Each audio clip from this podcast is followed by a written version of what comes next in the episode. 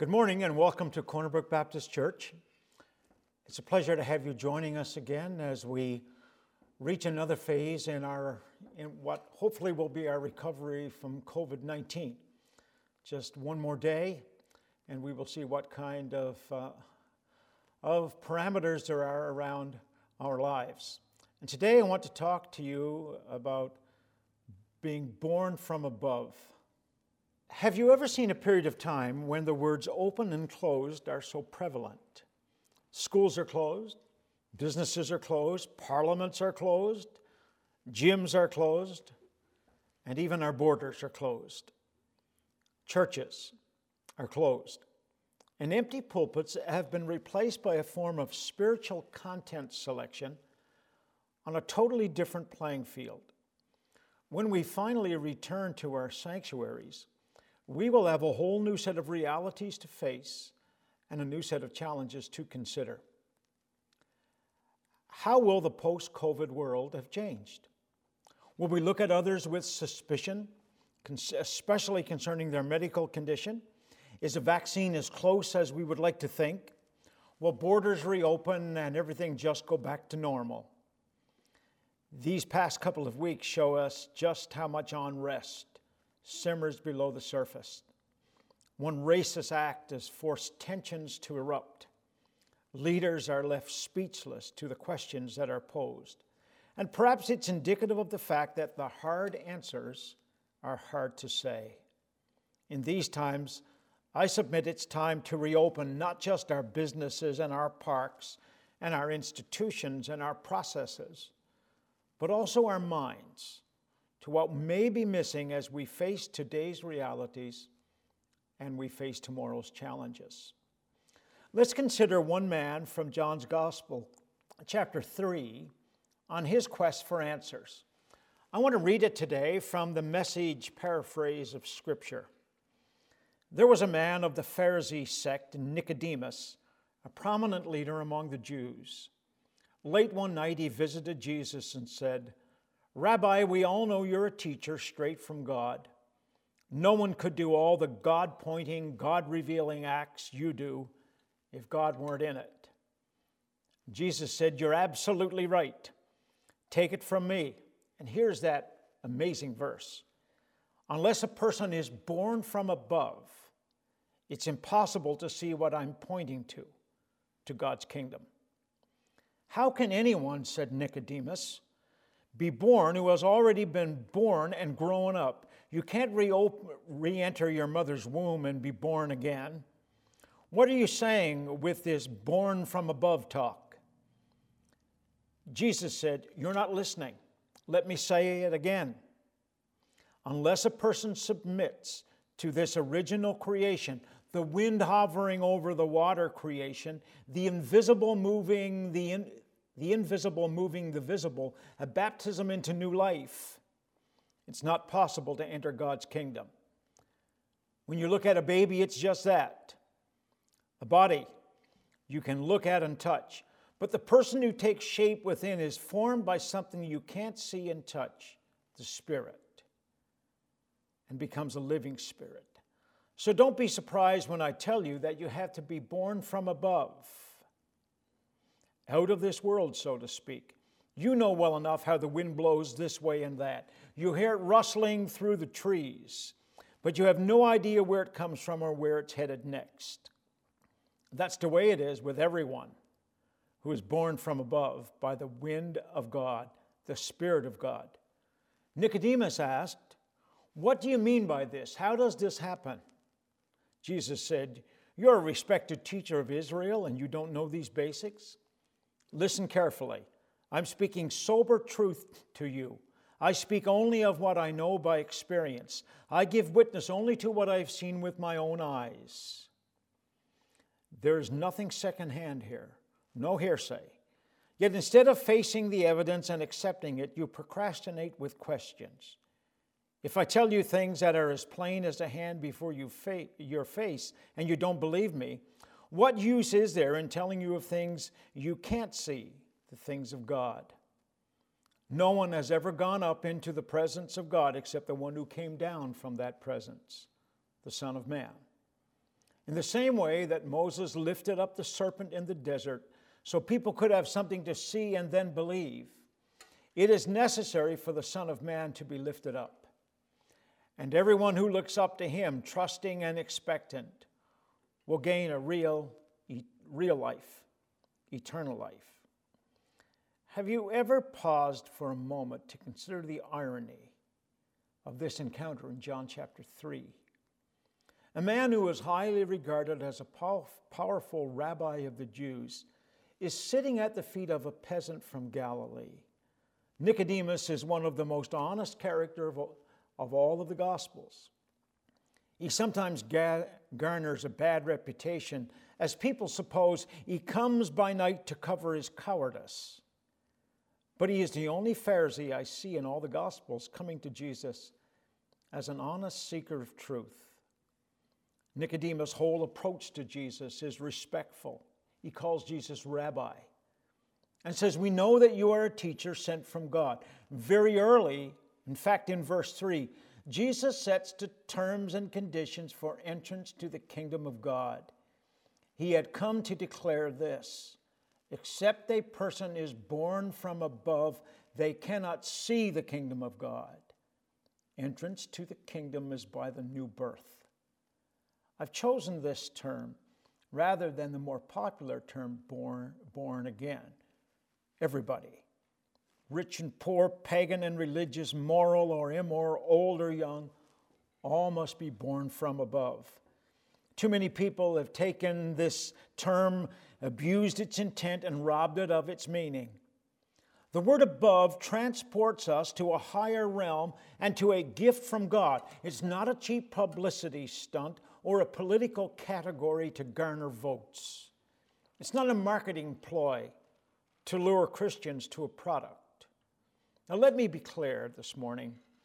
Born from above cannot be translated as merely gaining a new outlook. It's not just a reformation. It's not turning over a new leaf, but it runs much deeper. Spiritual birth gives us a new identity created by God and universally recognized by Him. Birth from above does not have the slightest taint of human invention and is not possible without divine intervention. It's not found in a creed, a church, a cult, or a ritual. Unless birth from above occurs, a person cannot see the kingdom, let alone enter it. And cannot is a very powerful word. The word for power in Acts 1 and 8, you know the verse, you shall receive power, is dunamai. It means to be able. The word for cannot is the direct opposite. It means to be powerless, not to be able. Without birth from above, no man, woman, or child has the power or the ability to see the kingdom of God. I think many people today are unaware of the depth of their need.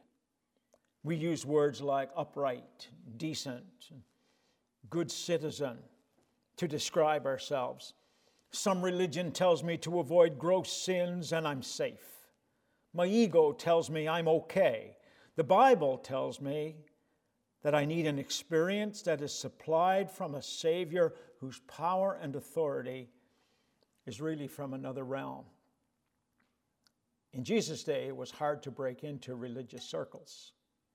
If you're not born to a religious family, there were very few roads in. If finding God was hard in those times, living righteously was even harder. Greek influence had attacked the religion of the day and encouraged people to please themselves. Romans had devalued human life. A small corrupt priesthood at this time discouraged purity, and the Pharisees had put up walls nearly impossible to climb. But now, this carpenter from Galilee was saying there was a way a person could change. To be born from above is a change so radical it can only be compared to entering the womb a second time, a brand new start. It's the wiping clean of a sordid past. It is a balance sheet with no debits and no overdraft. It's a full pardon. It's like a doctor holding a new baby, a new person, and watching a child take its first breath and embark on a pathway of training and conformity to the image of Christ. Now, Jesus hammered home this point to Nicodemus. He was a brilliant legal scholar. And the stipulation of this new birth as entrance to the kingdom of God is, seems to be somewhat foreign to him. He understood natural birth and he understood baptism. The new birth Jesus is talking about, however, is a transformation of character and a brand new commitment. Now, Jesus is not the first to preach this new birth, but he certainly is the first able to deliver it. The prophet Ezekiel saw this reborn generation of people, and Jesus offers its fulfillment. Here's what the prophet saw. It comes out in these words in chapter 36. I'll read it from the message again.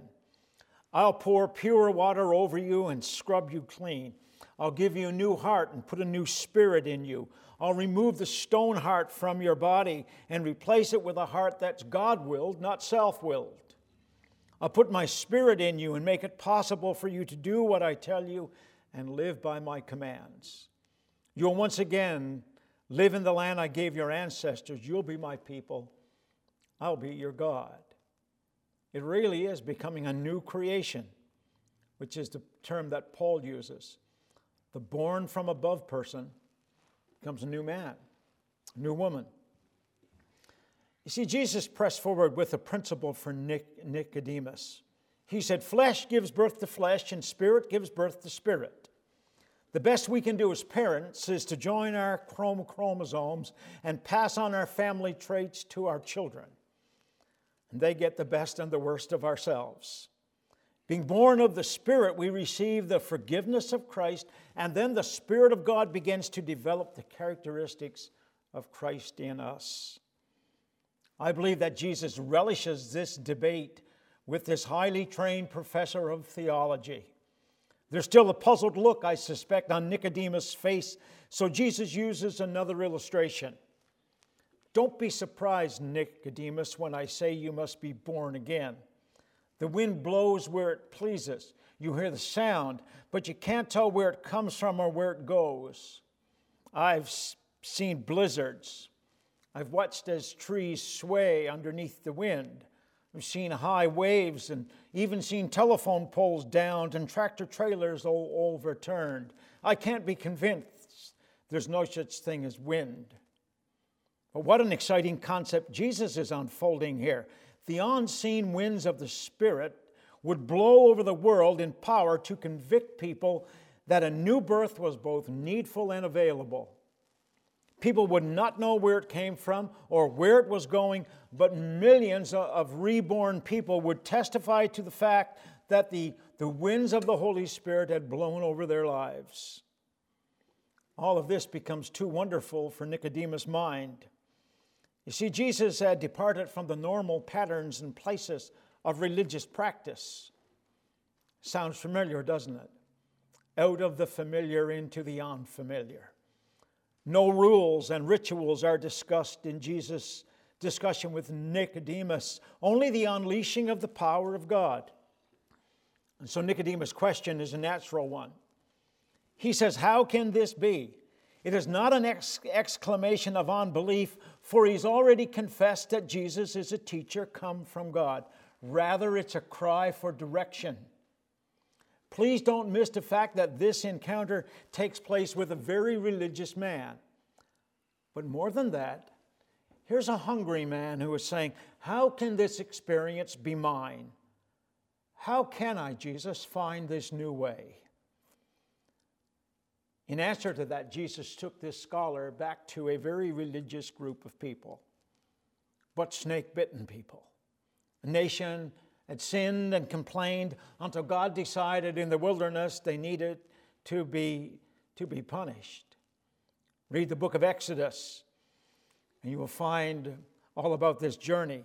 Poisonous snakes writhed and slithered among them, and once bitten, they faced a slow, painful death. Numbers 21 records the story of Moses interceding for the people. He was instructed to make a brass serpent, to put it up on a pole, and by looking upon the brass serpent, people would recover. The brass serpent was an emblem of their judgment, but also the focus of their hope. they could not rescue themselves. There was no antidote for the poison except to look up. And this is Jesus' clear answer to Nicodemus' question. Jesus was lifted up on the cross to bear the judgment for my sin and for your sin. He was the antidote for the poison of sinfulness. And by looking on him and believing in him, we are born from above. He died that the Spirit could raise us up. Faith is Jesus.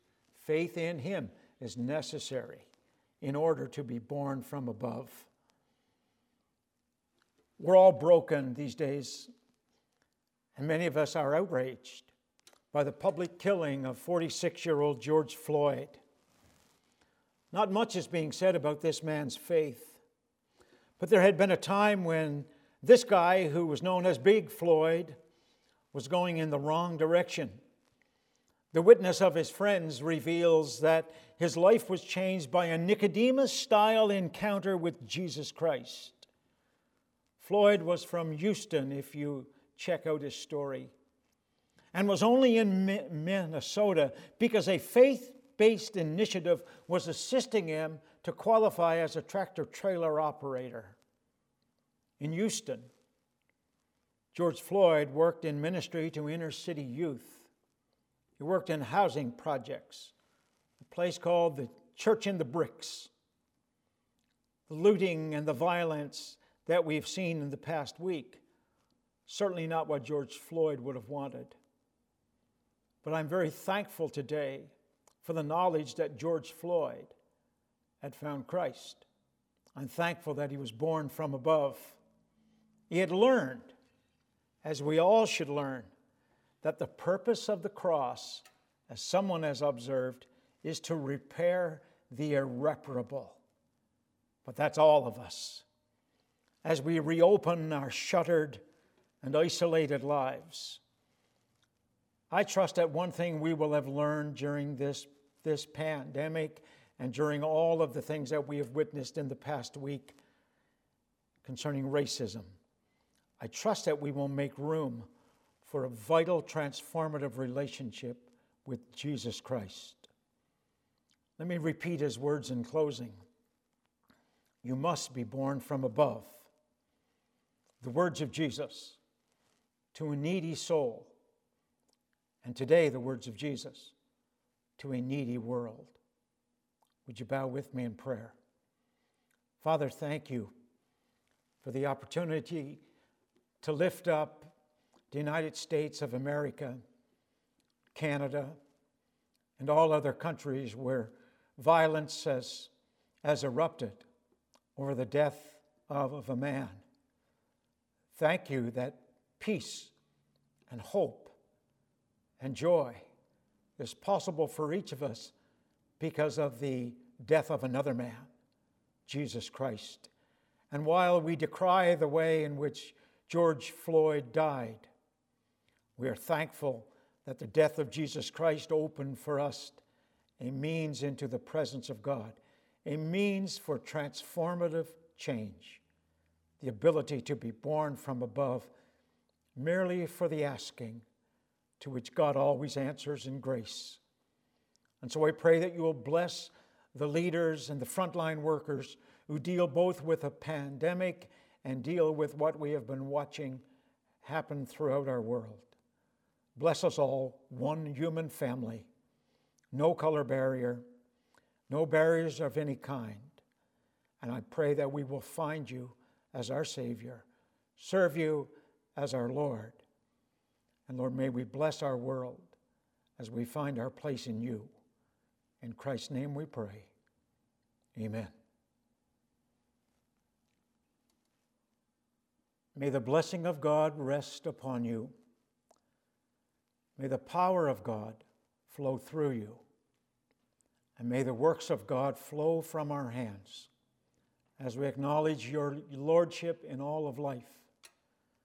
And may the peace that passes all understanding establish our hearts and minds until the day of your appearing. In Christ's name we ask it. Amen.